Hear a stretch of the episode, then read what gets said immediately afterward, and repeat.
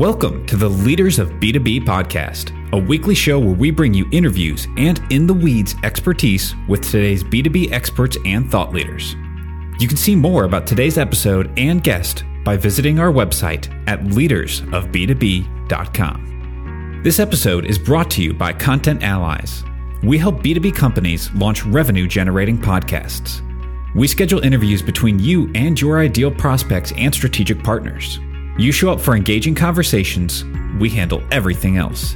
Ready to build a podcast that grows your business in just one hour per week?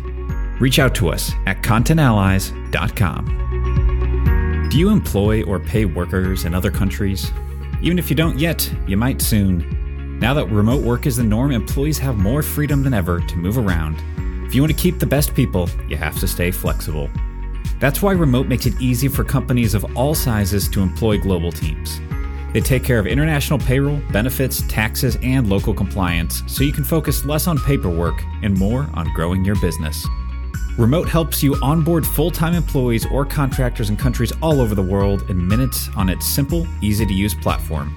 And even better, Remote helps you rest easy by providing you the most comprehensive intellectual property protection and data security in the industry. They own full local legal entities in all their covered regions, guaranteeing you never have to deal with a third party ever. To save you money, Remote never charges any fees or salary percentages. You get access to everything Remote offers from payroll to compliance and to benefits management for one low flat rate. No hidden fees, no surprises, ever. Just the best global employment solution in the business. Best of all, podcast listeners get an even bigger discount. Get your first employee free for 12 months and two months free for any additional employees onboarded during their first year. You can get 50% off Remote's full suite of global employment solutions for your first employee for three months. Just visit remote.com slash leaders and use the promo code LEADERS. Hey, leaders, welcome back to Leaders of B2B. I'm Noah Tetzner, and I'm joined today by John Street. John is the founder and CEO at Pax8. Pax8, for those unfamiliar, simplifies the way organizations buy, sell, and manage cloud solutions. John, welcome to the podcast. Thanks, Noah. Glad to be here. Well, it's so great to have you on the show, John, and I'm so excited to dive into your entrepreneurial journey, your journey with Pax8. You know, there's a lot that we can talk about today, and I'm excited to, as it were, be sitting at the feet of your expertise. But before we get into a, a really good conversation, for those unfamiliar, why don't you just sort of set the stage for us and introduce us to Pax8? Who is Pax8, and um, you know who does the company serve? Sure. Pax8 is actually a cloud commerce marketplace. We're on a mission for to become the world's favorite place for IT professionals to buy cloud products. And really, we focused on the IT supply chain, particularly through the MSP channel markets. Um, I started a SaaS company in 2002 called uh, MX Logic, and we attempted to use the indirect channel uh, ecosystem to distribute our product. And I, I came away from that experience knowing that that legacy distribution business was really built for physical distribution of product. And we sold that company in 2009 to McAfee. It was a very successful outcome. And I took a couple of fun years off. I've, I've started a number of companies in my career. And we kind of looked at the ecosystem and I was fascinated by the new emerging cloud in fact, the cloud itself, we had sort of conceived or conceptualized it with some of my friends in the early 90s, actually, believe it or not, because we were looking at, at the way things would be consumed in this new internet world. And we were talking about network layer services. And so we've been kind of looking at this. And so, and in the interim, once I sold MX Logic, I started looking at this ecosystem and, and all of a sudden they, you know, in the proverbial crossing the chasm with product, they started talking about the cloud and we, we kind of had an aha moment that this thing had crossed the chasm because they had a name for it. They called it cloud, the cloud. So we spent a lot of time looking at the new cloud ecosystem and we were looking for an emerging SaaS product that we thought would be killer. And, and we looked at the way people capitalize companies and I realized that what was really needed with my experience at MX Logic was a real refresh, a real rethink of how traditional IT distribution worked. And what we knew was that, that there was going to be this explosion of new SaaS products and the cost of customer acquisition, which is the key metric for any SaaS company, that, that the cost for small business in particular was going to be cost prohibitive at the low end of the market. And so you had to have effective aggregation. You needed a cloud commerce marketplace. And so this was the basic conception of Pax8. In fact, in many ways, we talked, we talked at length. My co-founder is Klaus Stimler. He's a brilliant guy. And I said to him, you know, I'd really like to try to kind of create iTunes for cloud apps. He said, this is impossible. And I said, don't you think somebody's going to do it? And he said, yeah, somebody probably will do it. I said, why don't we do it? If somebody's going to do it, we could do it. And we really looked at it as a true marketplace, not traditional distribution, but the ability to get to buy, sell, manage cloud products from a single console to manage the whole world and have it all be interoperable. And this is really what's happened with Pax8. In the early days, I was out pitching the financial community um, the idea of a cloud commerce marketplace, and I got a lot of head scratching going on. And one of the reasons we actually picked this space was because it was a true macro opportunity. We looked at the total addressable market of the cloud ecosystem itself, and it was enormous. And we w- wouldn't have any restriction on product. And, and when we looked at it this way, we also knew that this was a pretty thorny problem to deal with and that it would probably scare off most investors, certainly early stage VCs, because the use of capital, the efficiency of use of capital didn't look too good before you hit critical mass. Building the flywheel effect of a marketplace is expensive. And we had one little advantage going into this. I've had a few successful exits and I have some friends that have a little money. So we could put together a pretty powerful angel group and we, you know, we think, I think most SaaS companies can be pretty well gotten off the ground for a million or two dollars. We, we went into this thinking maybe five to seven million to get an effective marketplace really driven. And by mid 2016, we were $12 million into it. And it was looking a little bit bleak because we really hadn't gotten to critical mass. And I'm out talking to, to the venture capital community they don't really understand what I'm doing. And most people are looking at it saying, this doesn't look like a very efficient use of capital. But by mid 2016, we kind of got the first wave of good investors in. And, and, and by 2018, we hit real critical mass and now we're off to the races. We recently raised 185 million led by SoftBank. Our post money valuation is a billion seven and we're off to the races. We do have critical mass and people get the concept now. But it took years for uh, it's one of these things. Maybe no, you've had this in your career where nobody quite gets what you're saying, and all of a sudden, overnight, you become a genius. So this is kind of fun for me right now because you know people really get it and they see the value of what we're doing. And kind of the really fun part about it is a lot of this is just extreme execution. And and so it's not black box technology. It's just really good selling, really good support, all the really stuff that you have to do to build a strong business. And we can tell you exactly what we're doing and we could still do fine because it's a huge market. You you could look at exactly what we're doing. And We're not sure you could replicate the process because it's, it, it's really based on having an extremely strong service culture in the company, which we've been you know taken years to build that. We bake that into our DNA. John, first of all, congratulations on uh, your recent, you know, round of funding, 185 million dollars. That is absolutely remarkable. Since 2011, how has the PAX 8 ecosystem and and the industry that you operate within as a whole uh, changed? I mean, here we are in 2022, and it's a it's a broad question, I understand, but I'd love to unpack this a little bit. Well, first of all, one of the things we recognized early on is in order for the cloud system, the cloud ecosystem to actually work and be interoperable, that the basic programming, the one of the things that had to become much more um, the the technical community had to be much better at was to create this API layer.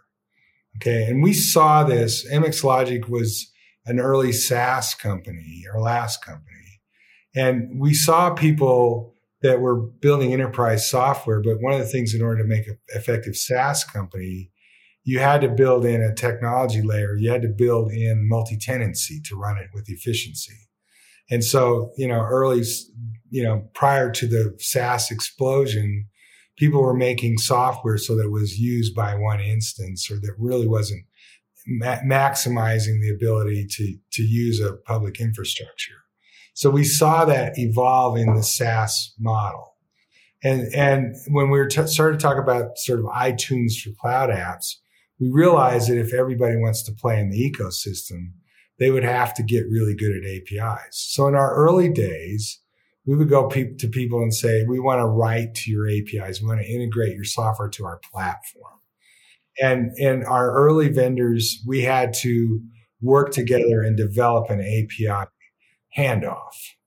And what we're seeing now in the marketplace is new SaaS companies are actually baking into their base development this API layer. And those APIs are going to get more and more interoperable as we get farther into this. And it becomes very transactional because of this. So all, if you're going to be a, a cloud SaaS company, you need to be able to talk to all the other ecosystem. So the develop, the SaaS developers themselves have to build this and it's, it's getting more and more robust every day. And we anticipated that, but we also, that was part of our problem in the beginning. We had a true chicken and the egg problem, not only from, we go to, we go to vendors and say, let us sell your product for you through this cloud ecosystem. And they say, who's your customer? And I'd say, well, we don't have many of those, but we're going to get some. And we go to the MSP partners, and I'll get more into that, and say, why don't you buy your products through us? Because we're going to consolidate this and make it easy for you to buy. And they said, well, who's your vendors? What product do you have? And I said, I don't have many of those either. So we, we worked, you know, the early years we were trying to get a, you know, get some critical mass around the number of, of service partners that we sold to and get a, an adequate number of vendors.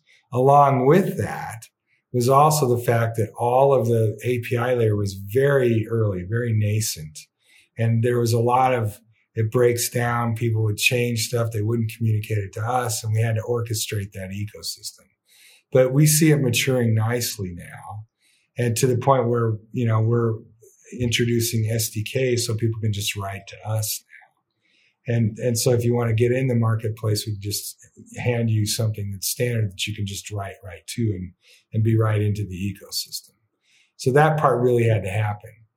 Now, I, I want to talk particularly about the go to market strategy because we looked at the real gap in the, in the cloud ecosystem was new SaaS companies would focus on larger enterprise. But again, go back to the metric I talked about, which is the key metric to building a SaaS company is you have to have efficiency of your go to market strategy. You have to have efficiency in your cost of customer acquisition. You know, we've seen Bessemer came out with a white paper talk, talking at the CAC ratio needs to be below one. You know, people are getting used to the math of it. I happen to be a finance guy, so I always hone in on the math. Really, the the the idea of this cost of customer acquisition at the low end of the market gets really cost prohibitive. So this two tier distribution system, there's a very healthy ecosystem of small service providers, you know, companies that do a million or two in revenue and they service a very vital, you know, part of the market. They service smaller business, small business, not the itty bitty business as we call it, but 10 to 50 people. And it's, they're, they're perfect fit in the ecosystem because if you're a 30 person law firm, you really can't afford the cost of an internal IT guy. So you can go to a service bureau and they'll hit you for maybe $100 per employee per month as a service fee. So if you have 30 employees, it might charge you a $3,000 base fee. And then they basically become your internal IT guy. And they can operate at better scale, but they still have trouble getting to the next layer of scale. So these guys needed a real, you know, partner like us that's vetting out product. And what we've really done different than other distributors the the the traditional IT distribution is we said, I know I know these guys very well. They're they're they're really great technical help. They have they have a really strong uh, rapport with their customer, but they're not salespeople. They don't know how to schlep new product. They don't really understand that. So what they really want was somebody from the market that could say, here's the product set you need to sell. Here's how to sell it. But even more importantly, they needed, they needed to have real easy, they need to hit the easy button. They're busy, busy guys. So what we did early on, and this is where we really excelled in the market is simple, really easy to provision, to, to decrement and, and, and increment users in the ecosystem. And we reconcile billing. One of the complexities for an MSP is they get the invoices from the vendors. They have to then spend, you know, 20, 30 hours a month reconciling all the invoices and then rebilling it out to their partners. And we've completely automated that layer for them. So it's a real easy, it's a real easy thing to rebill resold product for them in the marketplace. So that's kind of the, the service that we offered. And we now have about 12 and a half thousand active buying partners and we service 200,000 small businesses through that ecosystem. Wow. That's absolutely remarkable, John. And, you know, no doubt that story has been insightful for our, our le- leaders tuning in today you know, here we are in Q2 of 2022. It's a, a very unique time we're living through. There's a lot of uh, challenges that you know tech companies are are experiencing across the board you know particularly around hiring and retaining talent and so forth. Have has pax 8 experienced those same problems? And if so I'd, I'd love to sort of unpack that a little bit. Here if perhaps you have some some insights or advice on what's worked for you. This is my fourth significant startup. So, and I, I will say that early in I, my first gig as a CEO, I was 29 and somehow I had the good fortune to just have common sense enough to treat people like gold. And so we had a healthy culture in my first real attempt at this. And I've gotten more deliberate about it. And, and as I progress with companies, my, my sec- second significant startup I, I tried to collapse a layer of, of the speed of hiring because there, there's a, there, to me, there's kind of three waves of people that you get into a new company. The very first guys in are your true, you know, pioneers. And the second wave, you kind of get in, you know, you get some good people, but there's a lot of people that are sort of maybe a bad use of the word, but it's one that comes to mind. It's a little bit of misfits.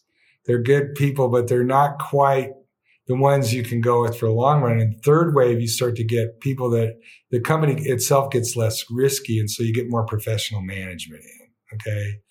But the key to all of this is the philosophy that we've been following for years, which is the employee comes first. I, I listen to people that say, you know, the customer comes first and it's, it's kind of backwards. In my opinion, it's always been that way. If you take care of the employee, the customer is going to have a good experience because the employee's happy. It doesn't matter how much you sugarcoat it. If you say the customer comes first, and you don't treat your employees right, the customer is bound to have a bad experience. So we start by making sure that it's uh, that the employee comes first, and so we we close ranks and take care of our own. We're we're tough on our people, but we're very very dedicated people, and we look at success of beyond you know, the obvious financial success to me, there's three legs of success of a company. One is financial. The other one is community success. You need to be a good corporate citizen in your environment. It's just smart business practice. But the third one is employment success. And we preach this all the time internally. We want you to have a good career. We hope you stay. We like you to stay. But if you come in here, we want you to be able to if you leave after a couple three years that you look back on this and say i grew my career. It was a great experience. I learned a lot. One of the real advantages we have at pax 8 is we're in you know a very futuristic good game to be in. We attract lots of the best and brightest young people and and people of all ages really but people that are building a career it's a great field to be in. You get exposed to lots of product. You're not you're not exposed to one just one little thing, and it's it's a growing and it's a futuristic industry. So we have a, sort of a built-in advantage of attracting really good people. One of the things that I've watched over the years is even at the investor level, there's been a real evolution from when I was in my 20s back a long time ago. I won't tell you how long ago, back in the 70s. Okay. That you had stockholder return. it was everything was shareholder return. Everything was uh, return on investment driven. It was all around the shareholder. And capitalism itself has evolved to sort of stakeholder return, which includes employees and includes, includes the shareholders, obviously, but includes the customer and the, and the, and the employee. And I think that there's a lot more enlightenment in capitalism itself. It's evolving very well. Especially the, the younger generations are much more, they're much more interested in the meaning of their work, which is right. I, I know when I was in my twenties, I was very taken by the fact that, you know, you had this sort of cold corporate experience and everybody was very driven towards the profitability. And there wasn't much, there was very little discussion around the employee well-being and things like that. So we started doing that years ago and, and have carried it through to Pax8 where we have more, we have more, um, actually formality around it than I've ever had in any other company. And it's, and it shows um, we we you know we're we're good at self promotion. I mean, we clearly do like everybody else does. We we do in, internal uh, net promoter scores, which is very high. We've done well in the Glassdoor ratings, but recruiting is a big deal, and we know that people are attracted to good companies. So we've had a real leg up. One from an industry that we're in, people are attracted to the industry. And secondly, we have a, a stellar reputation as an employer. And so we tend to get better people. And then that, that whole system feeds on itself if you do it right. And I'll add one little of my own original twist to this. Um, I'm, I'm involved in a think tank called the Institute for Cultural Evolution. It's a bunch of great guys. And one of the guys on our board is John Mackey, who uh, wrote Conscious Capitalism. And they came out with sort of a sequel to that called um, Conscious Leadership and and uh, I had a little blurb in the book. It was kind of fun.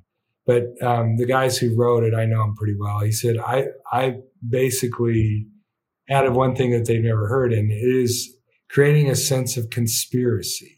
Okay. And, and I'm a big believer in this. We, we, we're out to conquer the world. And those of us that are inside the company tent, we know we have this conspiracy and it's kind of fun to have this sort of common theme. You know, our mission is pretty clear. We want to be the world's favorite place for IT professionals to buy cloud product. And we're doing about it a little differently. And people really, people really appreciate that. So that's been really helpful. Well, you know, John, you've recently, Pax8 has recently received, uh, you know, 185 million dollars in funding. You know, here we are, uh, sort of at the beginning uh, of, you know, 2022 and, and in a way perhaps uh, a new era a new era coming out of the you know covid-19 pandemic. You know as as you look to the future this year and beyond i guess what's sort of on your mind? What do you see unfolding for the future of pax8 well the most obvious thing we're doing that people really see right now is that we're really focused on this msp industry and enabling them and really starting to build a a tremendous flywheel and getting into you know hundreds of thousands and and plan for for millions of small businesses around the world. We're starting to explain globally. What really is going on though, what I think about a lot, and this is one of the things that's pretty cool about Pax8. We're not, you know, there there's been a, a number of companies, you've seen it over the last few years. And and I've been around long enough to see this sort of motion, but you know, people, you know, they get on the path to go public. They, they, um, they, they kind of get to the public offering and they're not really thinking beyond that. That's sort of the big mission out there. And you saw a bunch of companies go out in the last year at a two to four billion dollar kind of market cap. And, and then sort of what's next. And of course, they're caught in the downdraft right now, which is really unfortunate because you need to come through an IPO and keep going right through it. But we look at Pax8 as a 50 to 100 billion dollar market cap business because the total addressable market is so much bigger. And the story goes a little bit like this. Yes, we are going to be, our plan is to dominate the small business market over the next few years. And we're really getting a toll and a reputation to do that. But the fact is, the way IT itself is delivered is going to become so much more transactional. And we look at eating the world from the bottom up. It's much easier to go up market than it is go down market. And I think one of the real challenges out there is going to be for the big system integrators in the coming years. Because this transaction layer, this, this uh, API set is going to get so, uh, you know, fluid and so facile that companies that come in enterprise right now, they look at cloud solutions and they do these big lift and shift operations. And the fact is nobody's going to, there's still going to be a huge explosion of additional SaaS products. And the tool sets are going to get more and more precise. There's all these ISVs that come out and the ability to have it be interoperable takes away the need to do a big system integration. If you're using a standard ERP, anything will talk to. And so you'll be, there's a real democratization of small business, but it also carries up through large enterprise. And so large enterprise and small business are going to look a lot alike because you're going to have a complete democratization of the tools. And we want to be right in the middle of that ecosystem. And now you look at the cloud as a four and a half trillion dollar total addressable market. And for us to be transacting two, three, four hundred billion in revenue of the transaction layer itself is not very far fetched at all. And that's why we look at this as a, as a much bigger opportunity. So, you know, it's fun. It's fun to imagine where this can really go. Yeah. No doubt. Well, John, thanks so much for your time today and for joining me on the Leaders of B2B podcast. You know, I've learned a great deal from our conversation, uh, and I know our listeners have as well. But certainly, I'll put links to to Pax8 and your LinkedIn and so forth in the description of this episode where folks can find out more and uh, get connected to you and your great work. Uh, but before we sign off today, our, our leaders tuning in today, our, our CEOs, our, our you know CMOs, our, our VPs of marketing, our our C-suite listenership of um, of tech company executives, you know what what sort of final thought would you leave them with today? I tell them one thing is, and this is a I'd say make sure you keep it personal. One of my pet peeves in business is when somebody says it's not personal, it's business. And I, I think that's just exactly backwards. I think you need to keep it personal. One of the fun things we do in our company is we greet all our new employees and we make them tell a fun, interesting fact about themselves. Because I don't want to know that they're a programmer or a salesperson. I want to know that they're a dad and a musician and so we take it upon ourselves to really get to know each other. And that personal camaraderie, that personal camaraderie, that sense of conspiracy really matters. It helps you build a great culture. And I think it's important that we know each other as humans. And it's even more important as we get more remote. We're doing lots of fun stuff around that whole idea of remote development. But the future of work is really important. And, and the younger generations have it right. It really does matter. You need to have meaningful things to do. People spend half their waking life working and they might as well have fun. We try to make it fun and keep it light. Keep it personal. It should be personal. We should know each other. We shouldn't just show up at work and sort of know people. There, there's a personal element to it.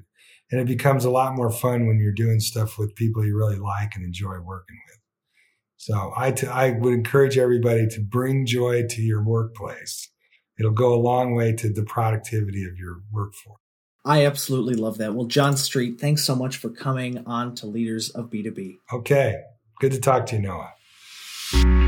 Thank you for listening, and we hope you enjoyed this episode of the Leaders of B2B podcast. If you enjoyed the show, please give us a five star rating. And as always, you can see more information about this episode and all the resources mentioned at leadersofb2b.com.